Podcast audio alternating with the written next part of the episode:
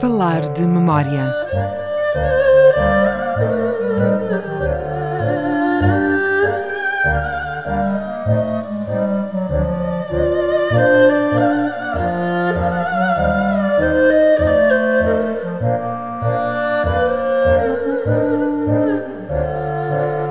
Sejam bem-vindos. O meu nome é Hugo Pinto. Esta é mais uma edição de Falar de Memória, sempre com João Guedes. Hoje encontramos-nos numa zona de Macau à qual se deve o imaginário daquilo que poderíamos chamar do orientalismo português.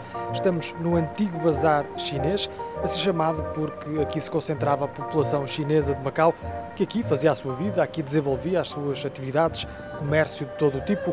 Um pouco, João, ainda à semelhança do que acontece hoje, pelo menos em termos de azáfama e até da traça dos edifícios que vão resistindo.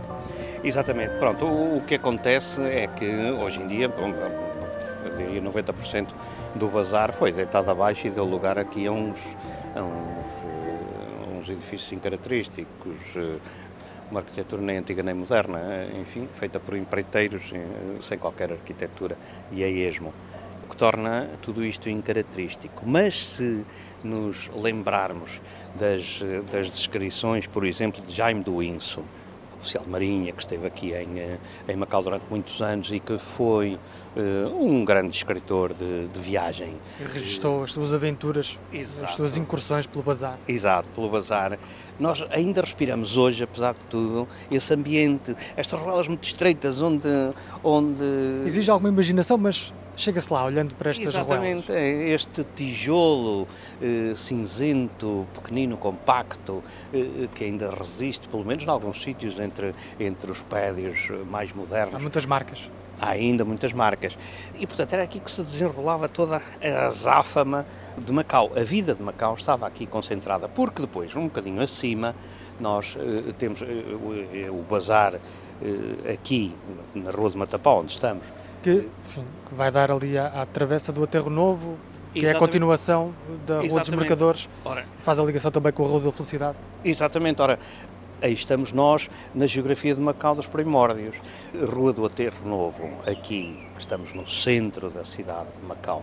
A Rua do, do Aterro Novo era nem mais nem menos do que um aterro que começou a ser feito no século XVII, portanto em 1600. Por uma razão muito simples, porque quando os portugueses chegam a Macau, têm Macau como um, um porto, eu diria clandestino, não é? É um porto para não dar nas vistas, nem aos chineses, nem eventualmente aos nossos adversários. Convinha a descrição. Exatamente, os holandeses, os ingleses começavam a vir para aqui e, portanto, era preciso a descrição de um pequeno porto como este de Macau, o porto interior, Que nem sequer se via do mar. Exatamente, portanto, o navio, aquelas caravelas, aqueles juncos, desapareciam completamente da vista de quem quer que fosse. Mas isso eh, foi problemático. Durou pouco tempo. Durou pouco tempo, porque a certa altura começa eh, a estabelecer-se este bazar, com grande comércio, não é? com uma, uma frota que já na altura tinha mais de 2 mil navios. 2 mil navios eh, cabiam mal nesta, neste porto interior. E, portanto, era preciso fazer aumentar a dimensão e, portanto, foram feitos os primeiros aterros. Aqui onde estamos é o aterro novo, portanto, eh, depois tem outros sucessivos aterros até o atual Porto Interior. Que ainda fica a uns bons metros daqui. Uns, exatamente, a mais de 500 metros daqui, e que hoje é a Avenida Almirante Lacerda. Ora, há uma distância bastante grande e isto correspondeu. Isto correspondia então eh, ao segundo período de Macau, quando os comerciantes chineses aqui se começam a estabelecer, No porque, exatamente, porque aqui eh, começam desde logo a aparecer, eh, a aparecer o- um comércio que é abastecedor dos tais 2 mil eh, eh, navios que ancoravam aqui, mas que é abastecedor de si próprio e mais, é abastecedor destas regiões próximas de Macau. E, e o que é? é? é o ópio, logo, desde logo, aliás Charles Boxer fala nisso, e é o pequeno comércio normal que faz isto fervilhar. A Rua do Matapau Rua do Aterro Novo e o fim do bazar dava precisamente para onde? Para a alfândega. A alfândega portuguesa estava situada aqui ao fundo. Ora, a alfândega uh, portuguesa uh, marcava o fim do bazar não é? e cobrava os, os impostos e as taxas à gente que por, aqui, que por aqui vivia. É muito curioso porque Macau chegou a ter três alfândegas. Portanto, havia a alfândega portuguesa, que era uma, uma alfândega oficial, depois havia a alfândega chinesa, com um mandarim, que estava ali perto da, da, da Ruínas de São Paulo, e depois havia uma terceira alfândega, que era aqui, e que surge já numa, numa fase posterior, que estava situada em frente ao que é hoje o chamado Palácio das Repartições. Ora, essas duas alfândegas para Gáudio dos, dos neoliberais de hoje, era já um exemplo do neoliberalismo. Portanto, estava concessionada a particulares. E eram os particulares que cobravam as taxas aos navios que por aqui, que por aqui passavam, portanto, para além de Portugal. Portugal a certa altura Portugal uh, não pode não pode permitir permitir uma coisa dessas e de maneira que manda para cá. Ferreira do Amaral foi um governador que ficou célebre aqui, que foi assassinado aqui, talvez por causa disso, que chega e por simplesmente manda encerrar as alfândegas e não só as alfândegas chinesas, encerrou também a alfândega portuguesa. Aliás, foi a primeira eh, a ser encerrada, a alfândega portuguesa, que já foi deitada abaixo.